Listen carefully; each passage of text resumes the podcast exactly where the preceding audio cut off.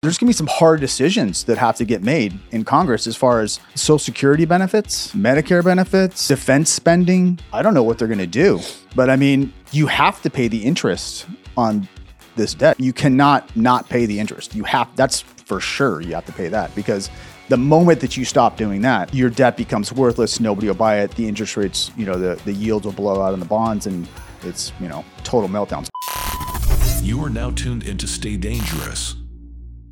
Hey guys, welcome to Stay Dangerous. Before we get started in today's episode, I want to thank one of our sponsors, Midas Gold Group. Uh, it's a veteran-owned precious metals company. In fact, uh, James Clark, our friend, United States Marine Corps veteran who started Midas Gold Group, it is the resource for precious metals, gold and silver. Uh, and if you go there after the episode and go on the web for MidasGoldGroup.com and you mention my name, you'll get some free silver to get started. Uh, right now is uh, no better time to have your hands on actual tangible cash, precious metals that won't deteriorate in, in our market. And speaking of our financial market, that's what we're going to talk about today. Uh, Matt Heidt is a former Navy SEAL, retired Navy SEAL, and longtime friend of mine. Uh, worked with me uh, for the last decade at Mighty Oaks Foundation. Uh, has a pretty vast background, not just as a in special operations and Navy SEAL, but in finance. And uh, he's one of the guys that I always talk to about financial matters, the economy. And uh, so I'm super excited to have him on. Uh, Matt, welcome to being on the show. Great to be man. here, Chad. Thank you. Yeah. We're gonna we're gonna break down all the conversations. Either Matt's on a long drive and calling me, or I'm on a long drive calling Matt, and we have these conversations. And I'm like, we need mm-hmm. to re- hit the record button one day. There we go. Today's that day. So uh, I, I guess we're gonna have a second episode after this. So those those who want to know more about Matt's history as a Navy SEAL, uh, his uh, his deployment, his um, time in Mighty Oaks. We're gonna get into that in the second episode, so tune into that one later if you want to hear more about that. Uh, w- want to touch a little bit on how you went though from being a Navy SEAL to being uh, you know today's expert in finance. Yeah. Okay. expert. uh, I'll use it loosely. But. Well, I you know because you're a Marine, uh, obviously we have to mention that I was in, also in the Marine Corps. Yes. To you know yes. kind of curry your favor here, but so I grew up in uh, Southern California in uh, kind of Los Angeles County, out by Magic Mountain. Have you ever ever been out there? And back in the '70s, very rural area. I lived on a a small ranch. I had a bunch of animals, you know, horses, goats, chickens, ducks, this sort of thing. I had to milk goats before school and this kind of thing when I was a kid. And um, both my parents were veterans.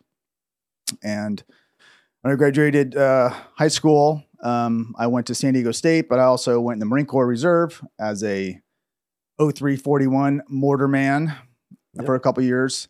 And I got to tell you, you know, whenever we go in on the weekends and do the uh, the weekend drills, it, we never got to shoot. They never had any ammo. Uh, never shot any mortars. They didn't even have any, you know, rounds for the M16s that they gave us. And um, however, every Sunday we would have to spend four or five hours cleaning weapons, despite that, never shot. that we never even shot. And I, after a while, this I was like, this is kind of lame. So ran into a couple of friends um, in San Diego who from high school that had just graduated from BUD/S, and they're telling me oh, we're jumping out of planes, we're blowing stuff up, we're locking out of submarines, blah blah blah. And I'm like, okay, I'm out. So I dropped out of college immediately, uh, joined the Navy, and uh, went in the teams. Graduated from class 184, and uh, went out to SEAL Team Four initially. Um, I, love the way you guys, uh, all the BUD/S guys, throw out their class number because uh, those who don't are full yeah, of it, right? Right. So people, yeah, right. Every right. time you say you're a SEAL, somebody want you know somebody's going to try to check you, yeah. or whatever. So go ahead, check me. It's fine. Yeah. um, but uh, so yeah, so I did ten years of active duty um, until you know kind of toward the end of 2000, and then I I remained in the reserves and uh, did a few things here and there. I was a federal agent for a couple of years. That was a lame job. And uh, I went to eventually go work with my dad in his commercial real estate business. And I've been doing commercial real estate ever since. In 2012, I uh, went to UCLA Anderson uh, Business School, got my MBA in real estate finance, and um, basically expanded my understanding of the financial world there and sort of took that and uh, have used those uh, skills and so forth to continue to grow and maintain the the family's commercial real estate business. And so I'm still doing that today. Yeah, you and I talk a lot about the current economic state of America globally. What, what should the American people really be concerned about when it comes to the economic state of this country and globally? That's a big question. Let Yeah. me let me let me sort of run down a little bit of history here first to Yeah. sort of get you where we are now to kind of catch everybody up. So, and you could go back in history kind of to forever, but let's start in 1933. In 1933, this is after you know the big uh, Great Depression had started. You know Roosevelt's president, and he did a uh, executive order 6102, which confiscated from the American people all uh, gold coins, bullion, bars, and so forth. And uh, you know, it was kind of claimed to be kind of a national security issue, but really, what it was was that at the time, you know, the Federal Reserve required forty percent capital ratio for uh, the amount of money, so it had to have forty percent gold to the entire amount of currency units that the United States had, and so they wanted to get that gold in there so that they could basically print more money. That was really the underlying rationale for this. Um, so that happened, of course. Subsequent to that, World War II, and afterwards, in in kind of toward the end there, 1944, you had this Bretton Woods conference. Um, interesting though, you know, during World War II, when the Nazis were sweeping across Europe, uh, a lot of the Allied countries, you know, they they realized right away that you know, when the Nazis went into Poland, the first thing they did was get into the bank vaults and start raiding the gold. Okay. And so the other European countries got wise to this and started shipping their gold to the United States where they knew that it would be safely held and the Nazis were unlikely to get their hands on it.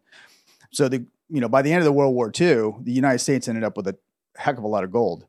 And um, during this Bretton Woods conference, this was sort of you know the Allies, you know, uh, designing the the financial system of the future at that time. And what they decided was that the U.S. dollar would be pegged to gold at thirty-five dollars an ounce, and that the other currencies, you know, the franc, the pound, you know, mark, lira, those kind of currencies, European currencies, would be pegged to the dollar at a, you know at various different uh, ratios there.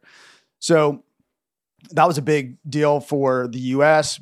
Put us in the driver's seat economically. Which makes us the, the global currency standard, right?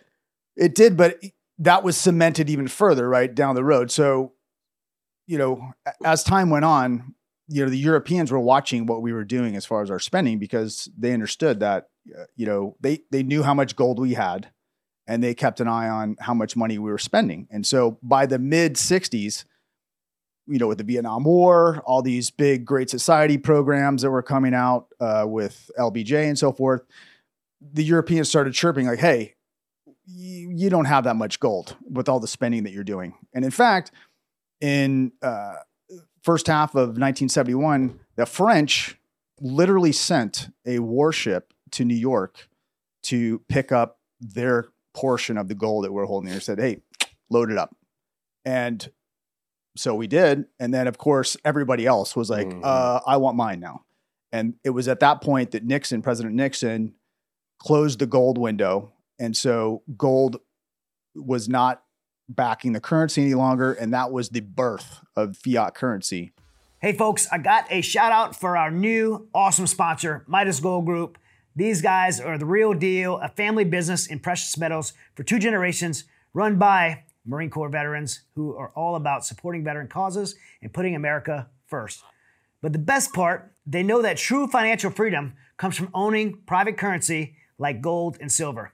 If you're feeling a bit worried about the unknown and want to secure finances, look no further than Midas Gold Group. With all the crazy stuff happening these days, it's smart to be prepared.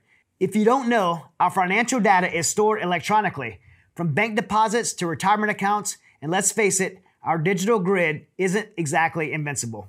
That's where owning gold and silver can save the day, and it's becoming a seriously compelling option. Now, here's the scoop inflation is nibbling away at your dollar's buying power. And major players like Russia, China, India, and Saudi Arabia are making moves to trade oil in different currencies. This could shake things up big time, as the dollar's stability depends on being the world's trade currency. The central bank digital currency is virtually already here, with patents filed and big banks making plans. And Midas Gold Group sees potentially sketchy implications here. Will it mean the end of cold, hard earned cash? Is it tied to social credit scores? Storing all our financial info on digital ledgers sounds pretty risky, doesn't it? That's why you can count on Midas Gold Group. They're here to lend a helping hand. They've got competitive pricing, top notch service, and lightning fast deliveries all across the United States and Canada. And get this, they could even show you how to use your IRA and old retirement plan to own physical gold and silver without getting hit by any additional tax implications. So listen up, folks. When it comes to precious metals, Midas Gold Group is the real deal and the only one I trust. Give them a ring at 855 322 Gold. That's 855 322 4653 or hit up their website at midasgoldgroup.com. That's midasgoldgroup.com. They're all about giving friendly, no pressure advice on precious metals. And guess what? If you drop my name, Chad Robichaux, they're throwing in some free silver with any qualifying account. You can't beat that, right? So don't wait around. Secure your financial future with Midas Gold Group. Swing by MidasGoldGroup.com or dial 855-322-4653 and make sure you mention Chad Robichaux sent you. Trust me, you'll be glad you did. And, you know, there was a, a lot of uh, economic turmoil in the United States in the early 70s, you know, Middle Eastern stuff and all kinds of other issues going on. But, uh, you know, going off the gold standard was a big deal too. And so the idea that uh, Henry Kissinger came up with, apparently, was he went to Saudi Arabia in 1974 and said, How about this deal? You sell oil globally only in US dollars, and you uh, reinvest the profits of your oil sales in the US Treasury market, and we will militarily guarantee your safety. We will sell you weapons and totally take care of you. And, and Saudis were like, okay, that's a great idea. We'll take that deal. Um, and that basically spread to the other kind of OPEC countries, took that on because the Saudis are the leader there. And because oil is such an important commodity that every country requires, you know, oil on some level, basically, and and that you could only buy it with U.S. dollars, that basically made it so that every country had to have uh, U.S. dollars or U.S. dollar equivalents in the form of U.S. treasuries in order to, you know, have any kind of energy in their country.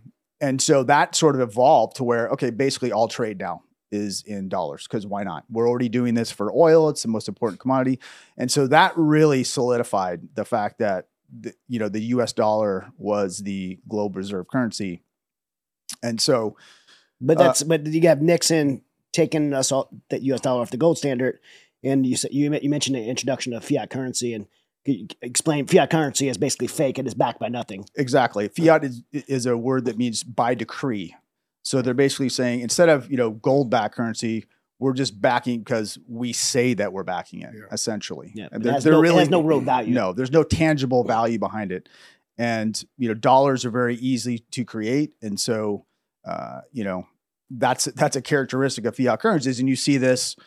Uh, every country in the world now has fiat currency, and I don't know. There's there's literally over 150 currencies out there. You know, most of them very very tiny, but you see what happens when these fiat currencies are mismanaged in places like Zimbabwe, for instance. Right. You know, that's a real easy example. That's a million dollars for a loaf of bread. Right, right. hundred billion. Hundred billion dollars, Zim dollars for loaves of bread at the time. You know, ridiculous uh, exchange rates. And so, um, you know, this is devastating to uh, an economy because when you increase the number of currency units um, in, a, in an economy, but you don't increase the number of things that those currency units buy, then the you know the things that you buy become much much more expensive, and you see that all over the world. Still in Zim, Argentina, Lebanon, you know, Venezuela, all these countries have hyperinflation, mm. but every country that has fiat currency has inflation. Inflation is is is a mandated part of a fiat currency. You will have inflation. You have to have inflation because the the the currency units have to continually grow in in this kind of a system. And it's so, you know, the question is how much inflation will you have? My Pillow is celebrating their remarkable 20-year anniversary, and they want to thank each and every one of you for your support with an incredible offer. Right now, you can grab a queen size My Pillow regulator priced at $69.98 for just $19.98. And for just an additional $10, you can upgrade to the king size.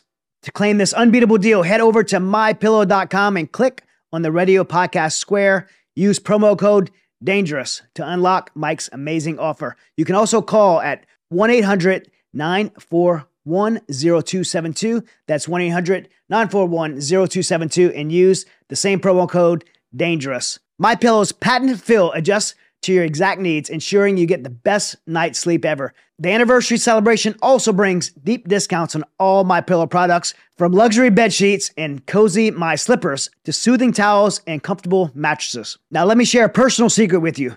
I've experienced the My Pillow magic myself, and I can't help but rave about it. The pillows are amazing. I use my pillow every single night, and the difference in my sleep since I've started using it is astounding. I wake up every morning and my neck feels great. Uh, I love my pillow.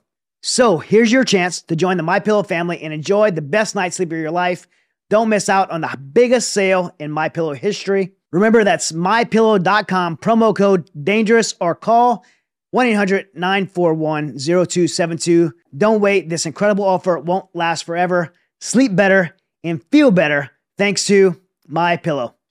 Right. And, and, you know, here in America, like, regardless your political affiliation, uh, everyone is affected by the inflation, right? We've, uh, anybody that's really honest can look back and over the last two years, uh, how much we've seen the price of goods and services go up. Uh, and that's attributed to the fiat currency in the United States. Absolutely. And the money printing, huge money, print. printing. Like So we- a bill pass, we're printing trillions of dollars that has no value. Right. And so let's explain money printing because people that's a that's a statement that people oh they're going to turn the money money, right? turn the money printer on. You're not actually printing, you know, bills. Okay. What you're what's happening in this process is the US government, the Treasury Department, is issuing bonds, and then the Federal Reserve is purchasing those bonds with money that they just created literally out of nothing. So that right there is money printing. And so that when that money that never existed before is purchasing treasury bonds, uh, you are increasing the amount of currency units in the uh, in the economy, and you are creating inflation. And so, you know, for instance, in and and you see how this gets worse and worse. So in the you know the great financial crisis of you know 2008 or whatever, I think they printed something like a trillion and a half dollars, which was unspeakable amount of money printing at the time. In 2020, during the kind of COVID freakout, where you know, hey, let's shut the whole world down and just pay people to stay home, they print, and of course, you know, capital markets globally totally cratered. It was a huge financial disaster for everything. They printed like I'm not sure the exact numbers, but somewhere between five to seven trillion dollars were created. Like something like 25% of the monetary supply. How's that tied to debt? We don't like It's all debt. That's 100. So debt, the, debt to who? to the US government, Okay. to the US government. And so, yeah, so every time we issue new bonds um, for sale to the public, that is a new debt issuance that the US government owes the interest and principal on to whoever purchased it. And, um, you know, like I said, when the Fed is purchasing it, when the Federal Reserve purchases it, that's called money printing. When everybody else purchases it, that's called, you know, particularly, like I said, all these foreign governments, they need to have foreign exchange reserves, FX reserves, uh, in order to conduct trade. All trade is done in US dollars. So there's a reason for them to purchase treasuries and purchase our debt. So what, what our national debt now is 33 and a half trillion or something like that Unrecover- today. unrecoverable, right? Right. And I mean, so it's it's it's naive to think that we'll ever recover from the United States will ever recover from that. Yeah, well, none of look. I mean, you see how how the debt has been stacking up. They never, you you know, no debt is ever retired. So when when a when a you know five years ago the Treasury issues a five year uh, bond, Mhm. you know, in five years, you know, they pay the interest over the five years, and then in five years they have to you know, pay the person the entire principal balance of the bond, however much it was, you ten thousand dollars, and they don't just pay that off; they issue another bond to pay that off. So it's like the same thing as, um, you know, paying off a credit card with another credit Mm, card. It's the right. same exact thing. So, I mean, I, I, try to understand this. I, feel like I understand so many things at a surface level. You, you're obviously, mm, you know, but you really understand this topic. But the people listening, like some people may think this is like way over their head. I don't need to know all this numbers. Just a lot of. What's the average American? Uh, uh, what do they have to be concerned about here? Like, what is? How does this affect people on on a you know buying groceries on a daily basis? And- Okay. Well, let me let me tell you how this affects is because this is all it, it is complicated and it's intended to be complicated. Yeah. Okay. It's not supposed to be easy to understand. They don't want they don't want it that way. They like to make it very Who- complex. who's they? the the government bureaucrats, the Federal Reserve people, the Wall Street analysts, and you know muckety mucks that are mm. doing all this trading and because so they're forth. ben- they're they're getting rich off of this. Right. There's just yeah, exactly. There's any number of ways that they're that they're arbitraging or making money off of all of these different situations. But I think you know one of the things that is sort of you hear about oh the deficit it's really a lot and people are kind of eh, whatever it's no big deal. What you know in 2005 the uh, the interest expense on the national debt okay that's the interest that we have to pay to people that own our bonds was $300 billion per year. Okay. It's over $900 billion per year now because of more debt and the interest rates are higher. So, as the interest rates have gone up in the last year, because the Federal Reserve has raised them to try to bring, to try to pull currency units out of the dollars out of the economy to reduce inflation. That's what they're trying to do. So their only real lever to do that is to increase interest rates, which reduces borrowing and reduces economic activity. And they're, you know, uh, and so when they do that, you know, that ideally would reduce the number of currency units and therefore reduce inflation that you would see in, you know, car prices and food, gas, stifle whatever. the economy to Yeah. stop spending. Right. So uh, that hasn't worked because we have so much debt now that the interest expense, you know, the, the, the defense budget is literally less than interest expense. So the defense budget's something in the $800 billion range for this year. I, I don't know exactly what it is.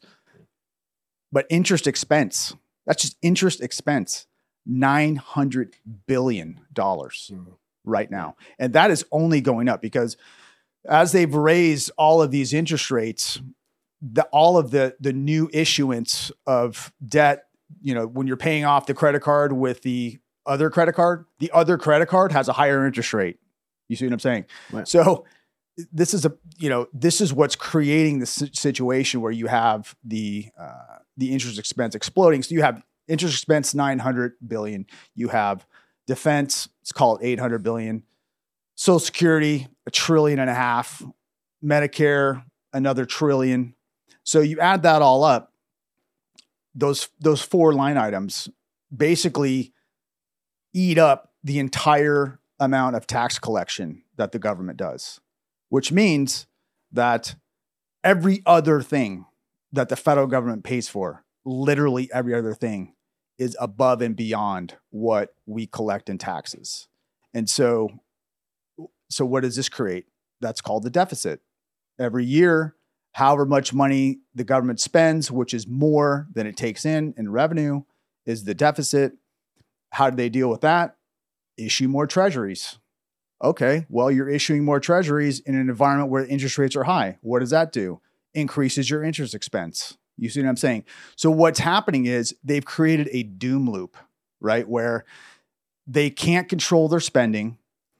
And so, in order to make up for the extra spending that they're doing, they're issuing more debt in an environment where the, the interest rates are higher. It's more expensive to service that debt. And that creates a worse problem for the budget. So the it's a it, this it's a it's a it's a doom loop. I mean, that's literally what this is. And so it's definitely not recoverable. It's not something that we've never really retired uh, any of this debt that we've put on. It just keeps getting you know re- refinanced with the credit card, basically. That as as this continues to get worse and worse and worse, where's uh, American people gonna what, what are they gonna see? I mean, just prices going up and That, but I mean, value of their dollar. but I mean, down. the reality is, you know, there's gonna be some hard decisions that have to get made in Congress as far as, okay, um, Social Security benefits, Medicare benefits, we don't have the def- money for it. defense spending. You, you see what I'm saying? Like, I, I don't know what they're going to do, but I mean, you have to pay the interest on this debt. You can't, you cannot not pay the interest. You have, that's for sure. You have to pay that because the moment that you stop doing that, your debt becomes worthless. Nobody will buy it. The interest rates, you know, the, the yields will blow out on the bonds and it's, you know, total meltdown. So they have to make those interest payments. Do they have to buy another you know, aircraft carrier? Do they have to have uh, Medicare benefits? I mean, You have to make a choice. choices are going to choices are going to be forced here very very soon, and that's really a big issue. Obviously, now the irony of this is that in you know be, because of this problem where you're paying off your old credit card with your new higher interest rate credit card you have to do that. They they have no choice but to do that. Now can they bring the interest rate on that new credit card down? Yes they can. How do they do that? The money printer. Mm. when the fed buys um, the treasuries they are a huge buyer. They'll and they were you know up until like like a year and a half ago, the Fed was purchasing eighty billion dollars in treasuries every month and forty billion dollars in agency mortgage-backed securities, which is like Fannie and Freddie stuff. So this is kind of mortgages, okay? Yeah. home mortgages. They were doing that up until like a year and a half ago, every single month. So the Fed is going to have to jump in with both feet here at some point and start buying this debt because here's another factor to throw in the mix Ukraine. Okay. Yeah. When when the Ukraine war kicked off um in whatever, February 22. Mhm. The Russians had 600 billion dollars in foreign exchange reserves in the form of like treasuries and stuff like that that they need to do trade like everybody else needs. We stole that from them. We seized 600 billion dollars from the Russians, okay? We didn't even do now these this situation as far as foreign exchange reserves for trade this existed during the entire Cold War during the Soviet Union. Okay. We could have done this to them at any time during the entire Cold War when they were a you know blatant enemy of ours and everything else. We didn't even do it. But Biden chose or whoever, okay, chose to seize these FX reserves from the Russians at, at sort of a punitive sanction against hmm. them for Ukraine. Well, guess what? Every country in the world saw that and said, What? Like, you're willing to steal $600 billion from the Russians who have nuclear weapons? I don't have nuclear weapons. So I'm on the bubble here. So everybody knows that if the United States gets angry with you as a country, that, hey, you took 600 billion from the Russians, they'll take your whatever. Yeah. Like it's nothing. And so this is a real problem. So therefore, these countries are reducing their uh, exposure to U.S. Treasuries because it's a threat to them now. Holding guar- there's no guarantee. They're yeah, because if you run afoul of the U.S. from one reason or another, they'll just take your FX reserves and you're out of luck, pal. So this is reducing the demand for the purchase of U.S. Treasuries for our debt globally. Huge problem, and this is not going to be. This is not. A, this is an irreversible issue. Okay, because we did this. Mhm. This isn't a math problem you can't undo it. you right? can't undo this. Yeah. Okay, once this has happened, it's it's happened. Right. And so this is a structural change in the US Treasury market that has taken place. And you know, these things, you know, happen over time, but it's a very big issue. And so that's that lack of demand for buying our treasuries is what causes the yields or the interest rate on the treasuries to go up and up and up, which makes our interest expense problem worse, which makes our deficits worse, which makes it so we have to issue more debt. You see what I'm saying? Yeah, our, our This is the doom loop situation. our influence and trustability on a global stage impacts the global financial market. Totally. Uh, yeah. And we have absolutely, we look, uh, you know, very unreliable now. Um, so the Fed is going to come in at some point and start buying these treasuries again. That is going to happen. The money printer has to come back on. They have no choice. Every day, more than 22 veterans take their lives. That's a devastating reality that we can no longer ignore. But what if I told you that number actually is much higher? According to a recent study, the actual number of veteran suicides could be double the federal estimates. That means 44 veterans could be lost to suicide every single day. Whether the number is 22, 44, or 1, 1 is too many. But there's hope. Mighty Oaks Foundation provides a lifeline for veterans, first responders, and active duty communities struggling with PTSD, depression, and thoughts of suicide.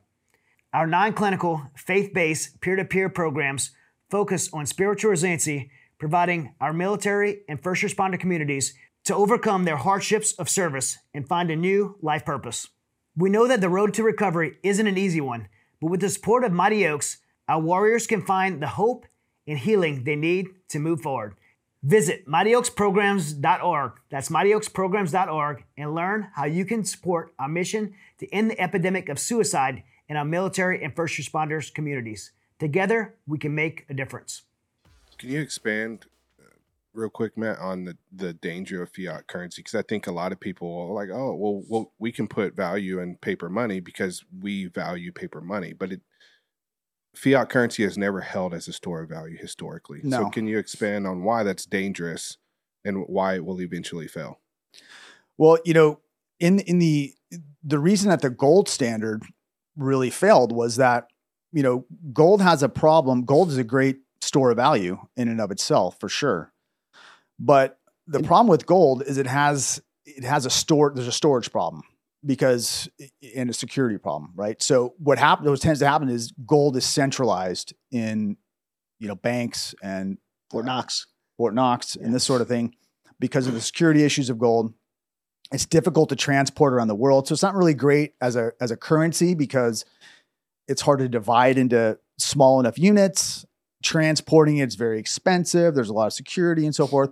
But so and it tends to centralize. And so what we did in the 60s, right? And the and the French called us and said, Hey, you do not have enough gold for all the spending that you're doing. You are misrepresenting the amount of gold you have and issuing currency that um, is supposedly backed by it, but it's not.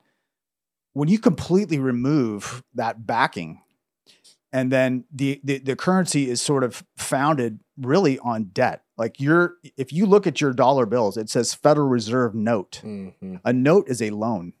Okay. That is a financial term that means loan.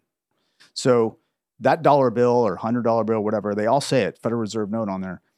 They're telling you this is not this is not an asset. This Not is actually a liability that you're Mhm. holding. And so, you know, all, all of these incentive structures in the fiat system are to uh, expand the currency, the, the amount of currency units, print money, because, and this is a thing, right? So obviously, you know, we're military guys and and and all that, but I think we recognize that, you know, spending 20 years plus at war to accomplish nothing was really fruitless and dumb. And the fiat system creates a scenario where wars can essentially go on forever because you can just print money. Mm. It, back in the day, when everybody, you know, back in, you know, antiquity, when there was wars, which there were many, you got to pay soldiers in gold. Okay, when you run out of gold, The war's over. the war is over. Okay, that that's it. So that constraint does not exist anymore. You can print money, in essence, for a very very long time, and you can just pay for stuff, you know, weapons, wages for soldiers, and so forth. But at And- some point, the bills due. At Right? some at some point, the bill is due, and it, it's you know, obviously, it's impossible to say uh, there's going to be this like huge cataclysmic event that sort of culminates all of this, or it's just going to sort of slide into the abyss. I mean, we don't really know exactly how this is all going to shake out, but it's not going in the right direction, and there's really no way to turn it around. So you have to sort of behave accordingly and realize, hey, you know, the dollar is not a store of value, certainly. Yeah. And everything denominated in dollars, you know, is sort of questionable in that sense. This, this kind of expands beyond the U.S. dollar, uh, uh, so being off the gold standard. Uh, I'm curious. They have the, you know, you have tangible gold. You have these gold contracts. Is that like the same thing where this the gold contract like The gold contract is like a fiat version of gold. Of gold, yes. right? It's not real gold. It's called paper gold. Yeah. Right. And so this is exactly a, a version of what the centralization of gold creates is that, hey, So if you you're know, buying gold stock, you're not really buying gold. exactly since you don't have physical possession of the gold then um you know you're just trusting somebody to say yeah well i have it on your behalf really Right. but you You, never you never really seen know. it. it's not accountable and you know gold has another issue that's that's difficult too is that i said a gold coin you know they're like almost 2000 bucks for an ounce of gold now pretty close to that and well what do you do with this as far as like hey i'm going to buy you know a sandwich it's not very divisible Mm. and when you transfer gold around um, you have to uh, you have to melt it down and resmelt it into new coins or bullion or whatever in order to verify that it's real gold. Because there's been many cases over the last several years where you know gold transactions were actually bogus and they were like tungsten bars that were you know kind of covered in in gold or whatever. And so you Like, know it's like that gold plated uh, Folex you wear. yeah right yeah exactly The, the, um, so I mean, you know, sponsoring the show is Midas Gold Group, and uh, you you don't have to agree with this, but I I, I believe that uh, you know, having tangible gold in a mat, especially for a crisis, right? The, it's a complete meltdown of the system. We're back to you know World War Z. totally Uh, agree then having that gold is is important to have. Right? I have I have ammo, I have food, I have ability to get water, I have maps. I have, I'm I'm prepared, and one of those things I I'm agree. prepared is having. yeah i'm not going to argue with you on that Yeah. i'm just saying as a as a global financial system Right. Yeah. it's really it doesn't really work but for what you're describing Yep. at an individual level At yeah s- At a security level. absolutely no Yeah. question about So it y- you should be diverse, though, right? Like, uh, and I know one of the things that in in your diversity portfolio is is uh something that's new to kind of kind of new is the uh coins, the the the digital coins, and I think particularly with you, you're big on Bitcoin. yeah yeah i'm a i'm a big i'm called a bitcoin maxi so i don't i don't dabble in any what's other Ma- maxi? What's like a maximalist Ah, okay? So yeah, Bitcoin is a unique species of cryptocurrency as opposed to every other cryptocurrency. And so, you know, Bitcoin, I, I think really is has the potential to, frankly, replace uh, the dollar and, and all the currencies of the world. It's not gonna. It's certainly gonna take a while. It's not something that's gonna, you know, the market cap of Bitcoin is pretty small right now. But as opposed to the dollar or any fiat currency, which is very easy to make and huge amounts, Bitcoin is absolutely digitally scarce. So there will only ever be 21 million Bitcoin. And about 19 and a half million of them have been created to this point. And So there are half man's left to be a created. million and a half Million and a half, approximately. okay. Eh, but that's going to be created over the next 140 years. Mm. The way that this, because you know, Bitcoin's very interesting in the way that it's made, and they call it. That's why they call it Bitcoin mining. It seems mining. How do you mine for something? But how, how is it different in, in this way? I, and I and I follow your lead. I've been I've been investing in Bitcoin because of I trust you. But I still like how is it different? In, how is it not fiat? because it's absolutely scarce and it's not controlled by any person. So Bitcoin's issuance um, is is done by you- you've heard you know Bitcoin is is a blockchain, okay, and so every ten minutes a block is created in Bitcoin, which contains uh, the transaction fees for you know all the transactions that everybody did in that you know 10 minute period or whatever and what's called a block reward. So um, when bitcoin was first created by satoshi back in 2009 the block reward was 50 bitcoin. So every 10 minutes 50 bitcoin was created and if you had a you had a laptop and you knew what you were doing you could mine bitcoin basically and just collect you know huge amounts of bitcoin. The guys that were early early early in mm-hmm. that the early miners those guys accumulated massive amounts of bitcoin but it wasn't worth anything. So it wasn't like you know hey look at me i have you know 10,000 bitcoin. I think you know 10,000 bitcoin bought like a pizza you know 2 years after bitcoin started. So they didn't really understand or the value hadn't really accrued to that point but every 4 years there's a halving.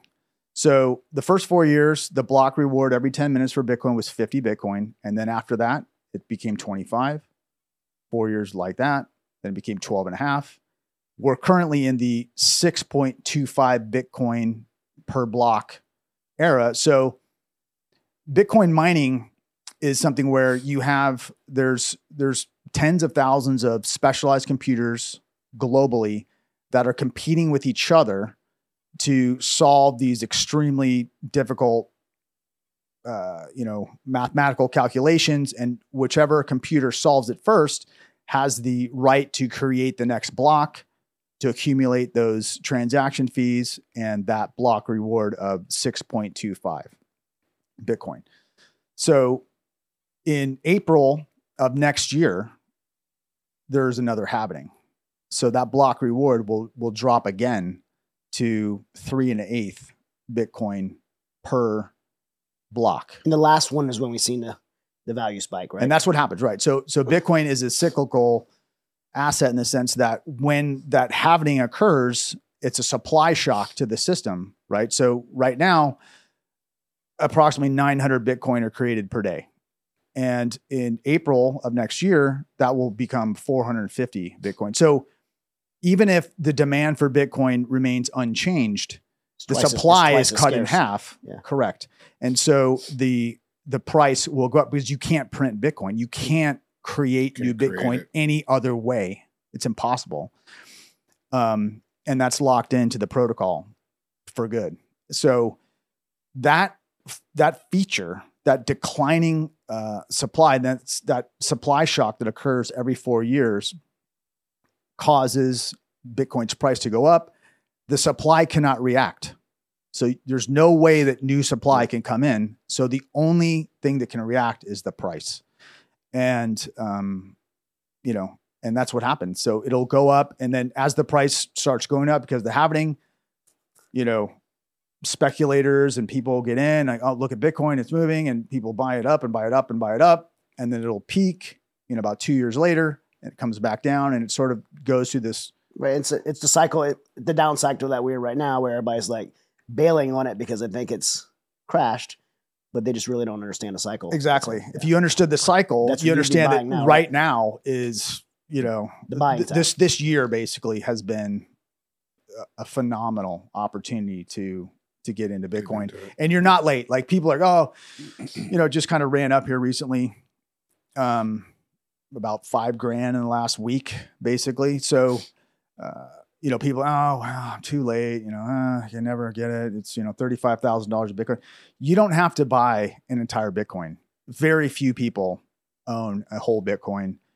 And you can buy it in basically any increment that you want. You know, when you talk about the the divisibility of Bitcoin, it's you know one Bitcoin is one a decimal point and eight zeros. So it's extraordinarily Yeah. divisible. I mean, into so one Bitcoin is 100 million satoshis, and a satoshi is like a cent. Like if a dollar is you know a Yeah. dollar and a 100 cents, one Bitcoin is a Bitcoin, and then a 100 million satoshis is like the cents to a dollar. Okay. So you have tremendous capability of dividing this up. And so, you know, we're not even scratching the surface on what Bitcoin could become as far as its ability to, uh, you know, become a global currency. And the other thing is with Bitcoin, it's it's you know, and, and this is something I think I think Christians really need to understand about Bitcoin. I think people look at uh, digital currencies with some skepticism, and I did too when I first kind of became aware of it. But um, I looked at it because you know you could say, okay, you know that's you know what if what if that's the beast currency, you know, and with your mark on your hand and your forehead and this sort of thing. Well, I looked at that I, I, as soon as I saw Bitcoin. I'm like, I I wonder, you know, I, I want to see what's going on there. It's the opposite, um, because it's it's ethical. It's totally decentralized. Nobody on the network is uh, has any more privileges or capability to do anything in Bitcoin than anybody else. Everybody's treated completely equally. It's on the level. You know, Bitcoin is also controlled by nodes, which I operate a node. Anybody could operate a node. It's very cheap, and basically, it's it's a node you set up in your in your house or something on your internet, and it will download the entire Bitcoin ledger from day one till now, and then as new blocks are created, your node verifies the blocks to make mm-hmm. sure that everything is done properly. And these nodes, there's 10,000 plus of them around the world. So this keeps everybody honest. You can't keep a separate ledger. You can't do anything shady because everybody who has a node would see that and go, and that transaction would not be able to happen. And so doing, you know, shady stuff on Bitcoin is really not possible because it's so decentralized. There's nobody in control. Now, by contrast, when you look at, you know, uh, altcoins or whatever you want to call them, um, this, is in any digital coin outside of Bitcoin. exactly anything as far as, uh, you know, I would say, I don't know if this really applies to stable coins. Stable coins are sort of digital coins that sort of emulate the dollar, basically. But everything else, like Ethereum and you know whatever Dogecoin and all this, these are essentially like a venture capital backed tech startup. Okay, and, and that's been issued with an IPO that never got approved. That's essentially what it is. So, so let me explain that. So you have a bunch of rich Silicon Valley, you know, tech bros come in and go, "Hey, we want to do, you know, Joe Coin or whatever," and they they put up the money, buy the, you know, the computers and the programmers, and they spin this thing up. In the case of Ethereum, which is the biggest the biggest one, seventy percent of the Ethereum tokens at the time when it was created were held by uh, the original investors, the venture capital guys. And they issued out the other 30% to the public and sold those out. So this is this is the pattern that goes with all of these. The the founders hold a big the majority of the coins. They issue some out to everybody. Um, and then they, you know, hire a marketing guy, some rapper, some whatever, you know, uh, cute girl on Instagram or whatever it is, and you know, get the price pumping, and then the founders dump their coins. This is over and over and over and over and over. Because it's not again. decentralized. It's not decentralized. They own everything. You know, where Bitcoin, you just, hey, I, I want to mine Bitcoin. Uh, you know, that's how I obtain it. You know, the early guys, okay, well, I got 50 Bitcoin here from this block, whatever. So this was a, a, a natural, fair beginning, what Bitcoin had. Every other coin like this is basically, like I said, like a venture capital backed tech startup with a token that does very little, frankly. And, um, you know, so, and these are, these are, I mean, have you ever seen, uh, you know, Wolf of Wall Street? Yeah. you know, that kind of boiler room thing. They're, they're in that like garage and everybody's on the phone and selling these penny stocks and all this stuff. I mean, that's That's all coin. that's altcoin. Yeah. That basically is what you're talking about. You know, Yeah. it's not as it's a higher tech version of it, but it's essentially that. Yeah. That's really what it is. Hey guys, Chad Robichaux here. Are you ready to experience the greatest beef you'll ever taste while supporting an incredible cause? Well, get ready to sink your teeth into the irresistible beef from Sky Rose Cattle Company.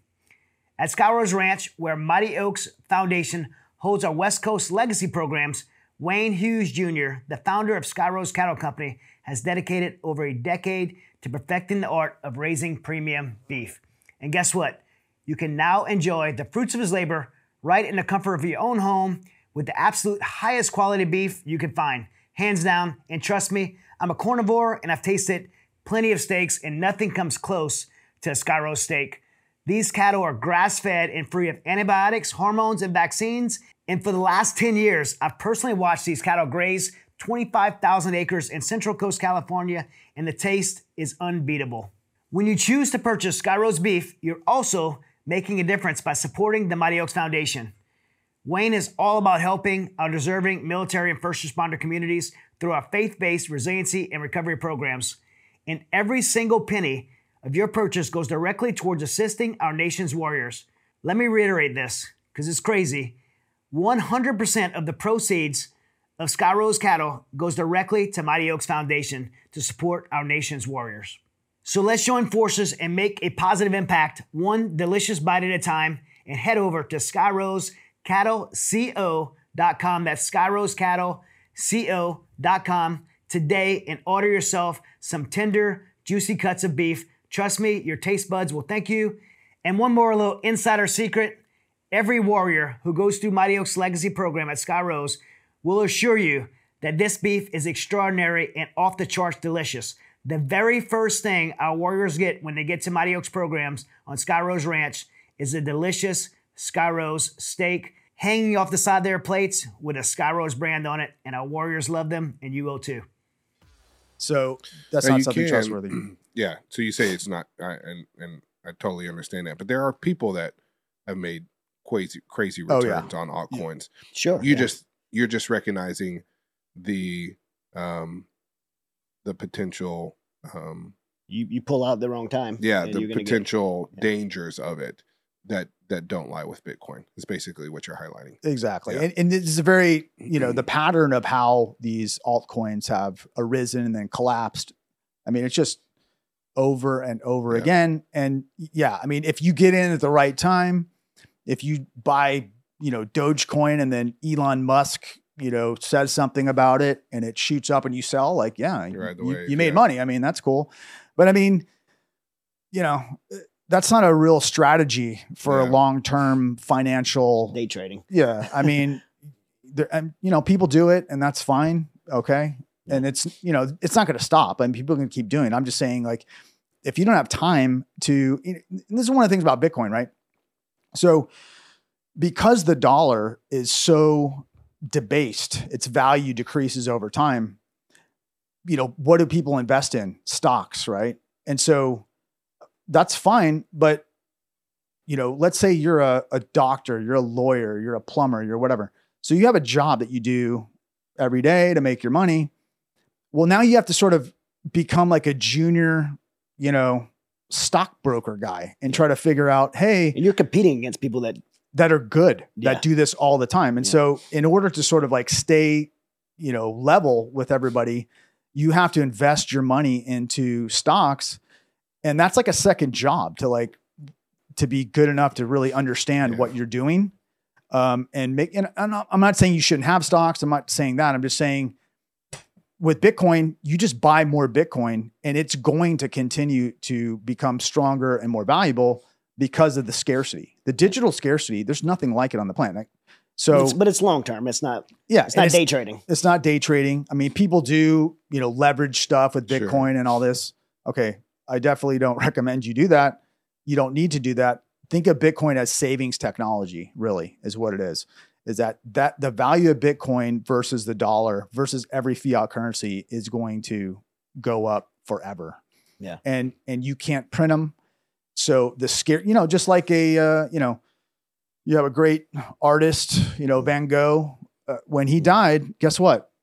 His paintings got a lot more valuable. Yeah. Why is that? Because there's no, No more. more. coming. No more, yeah. Okay, this is this is the That's it. that's With- this is the Bitcoin message right there. Scarcity is value, and that's always been true in every situation. sure. which is this which is the same uh, we talked about this the other day with cbdc's correct i mean because there is there's um not a scarcity i mean there's it's basically created cryptocurrency can you talk yeah, about CBDCs. I mean, it combines the worst aspects of fiat currency with the surveillance state.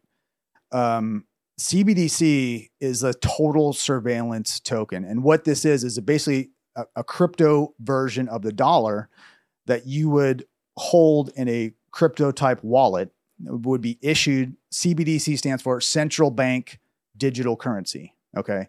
So the central bank, like the Federal Reserve, and this is something they're definitely working on, uh, would issue you. This this is the mark of the beast. This is the mark currency, of the beast. currency, right? No question. this is the controlled. Absolutely. centrally controlled currency. Yeah. So basically, you would be issued uh, these tokens that represent the dollar from you know from the Fed, Mm. from the Federal Reserve, and these tokens, they know who owns it. They know where it's being spent. They can prevent you from You can spending turn it. it on and off at any time. You can turn it on and off. They put expiration dates so that if you don't spend it by a certain date, it Hmm. disappears. Okay, that means you can't save. That's outlawing savings. Understand what that means. Wow. That's literally outlawing savings. Okay. So, and you know, for instance, I mean, this is this happens in China. If you are on the bad boy list in China with the social credit and so forth, and you go to the train station to take take a trip to see your mom in Hong Kong or whatever, Nope. negative. You go to the gas station, let's say, and fill up your, you know, your truck. Sorry, your carbon footprint has been exceeded this month, sir. You can't buy gas anymore. Wow. I mean, this is the kind of stuff that is made possible by CBDCs. They can just take the taxes, gone out of your account. Yeah, we know it, gone. Um, it's it's the most uh, evil, centralizing, controlling force because one of the things that people don't understand, people like to look at all these problems in the world and say, okay, this is bad and that is bad. But when you look at the fiat currency system and the incentives that it creates, those bad incentives percolate through every part of our world, our economy, our culture, everything. And so fiat creates bad incentives and CBDCs, I mean, takes that and then totally puts it on, you know, Yeah.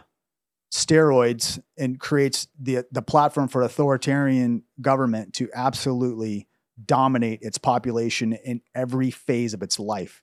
So Bitcoin is different because nobody can stop me from sending you Bitcoin and nobody can stop you from sending me Bitcoin. That cannot be done. Okay? Because it's a decentralized system that has nodes and miners all over the globe. And you cannot no one will ever be able to control it because it's so decentralized and and Yeah.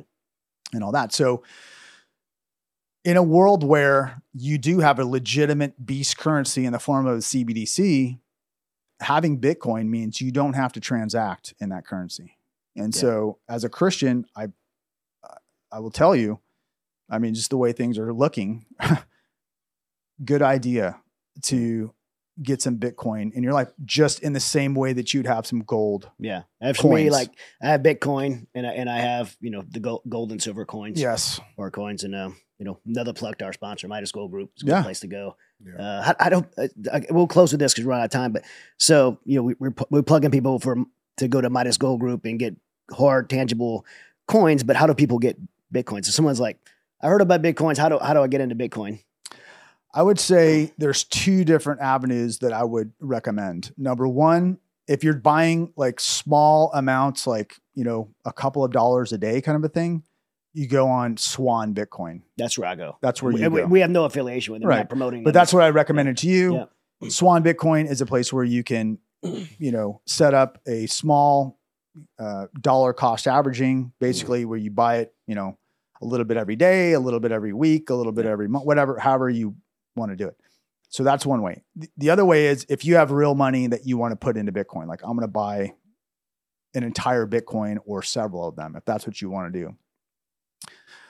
In that situation, I would go to Unchained Capital, which is a, a company that um, creates a security structure around holding your Bitcoin. That's another issue about Bitcoin too, is that you know your your money in the bank, okay, is just it's on their software. They actually have custody of your money, and you you know you use your debit card or whatever, or go to the ATM. Bitcoin you hold personally. Mhm. Okay. Yeah. You don't hold Apple stock personally. You have a broker, Fidelity or whatever it is, that holds your Apple. Oh, I'm going to sell my Apple stock. They sell it for you and then send you the money or whatever. Bitcoin, you have the pri- you have the ability, and you should everyone who does it should hold their own Bitcoin in their own personal custody. Personal custody. Okay. So just like you would hold gold in a safe or something like this, you hold Bitcoin in a uh, with a private key, an encrypted key. And there's a lot to learn about that. But if you're interested in Bitcoin, you will you'll you know, take the time to learn. But Unchained Capital creates a situation where you can buy kind of larger amounts of Bitcoin, and then they have it in a in a custody situation where you have two keys and they have one, and it requires two keys to send the Bitcoin out of that account. So if you lose one, They you- can. they can come alongside you and Hmm. and you can get the Bitcoin. So that's the ultimate. It's called a multi-signature uh, setup, multi-sig. So if you use a multi-sig, so that's the safest, best way to hold your Bitcoin. Unchained Capital, very very good. Call these guys up, tell them what you want to do, and they'll take care of you. Awesome. Well, guys, uh, now that we scared the heck out of everybody, uh, and we should be should be concerned. Yeah, it's Um, concerning. But um, we, we're gonna we're gonna wrap this. Uh, second episode's coming with, with Matt, so uh, it should be the. I don't know if we're gonna have the following week. We don't know yet, but but uh, you definitely want to catch the second episode of Matt because we're gonna talk about his military career and his work with Mighty Oaks. We're gonna talk about some stuff that we both share in common with uh, on spiritual resiliency, uh, moral injury, PTSD, uh, and that's that's gonna be a, that's gonna be a fun episode. But before we go, uh, I got something that we never did before in the show, and uh, we're gonna we're gonna start ending the show with it. So you're gonna you're gonna break it out for us. Okay. We have uh it's the what, what do we call it? This the stay dangerous moment. It's to see if our guests can stay Yeah, dangerous. So we, we Oh my gosh. The Stay Dangerous Challenge. stay, it's the stay dangerous shot. We gotta get some the guys in the back. We gotta get some like kind of effects like stay, Yeah. stay dangerous challenge. Stay Dangerous Challenge, challenge, challenge. we have a electric roulette, Oh, uh, the God. electric roulette. So Oh uh, my gosh. You're the first one, man. so you're the first one. You can't ch- you can't chicken out. Uh, Just for your own, Chad and I have not done this either. So I found out about it today. so we So- pick we pick three people. There are three of us. Oh. It's got four. It's four. Let's see. This way, that way you get your finger in here. And we stick our finger in and we hit start, and someone's going to get shocked. Well, maybe you want to do it just three? Oh, yeah, we could do it just Now three. it's five. Go back to just three. There we go. Oh, gosh. Someone's getting shocked. Oh, No one likes getting shocked. no. I don't even want to put my finger in there. You can't back out. Son of a. Ah, Come on, do it already. the suspense. they got you. Yeah. You didn't yell. It wasn't that hot. Oh, No. all right. Well, It wasn't that what Maybe we'll- dramatic? maybe we'll have to get a new Yeah, Stay you need to Dangerous Yeah, challenge. the Change the voltage. batteries on that thing or something. You, you guys got a car battery back there? We could wire in a car battery to this Yeah, thing. that's I mean, what you need. He is a Navy SEAL, so Yeah. I mean, I expected him to take it like a champ. So. I, I think that was rigged. I Yeah. think that was rigged. I don't think that was. Uh, that was on Uh, The Oh, Stay man. Dangerous Challenge. All right, Matt Heidt, staying dangerous. You guys, uh, tune in next time.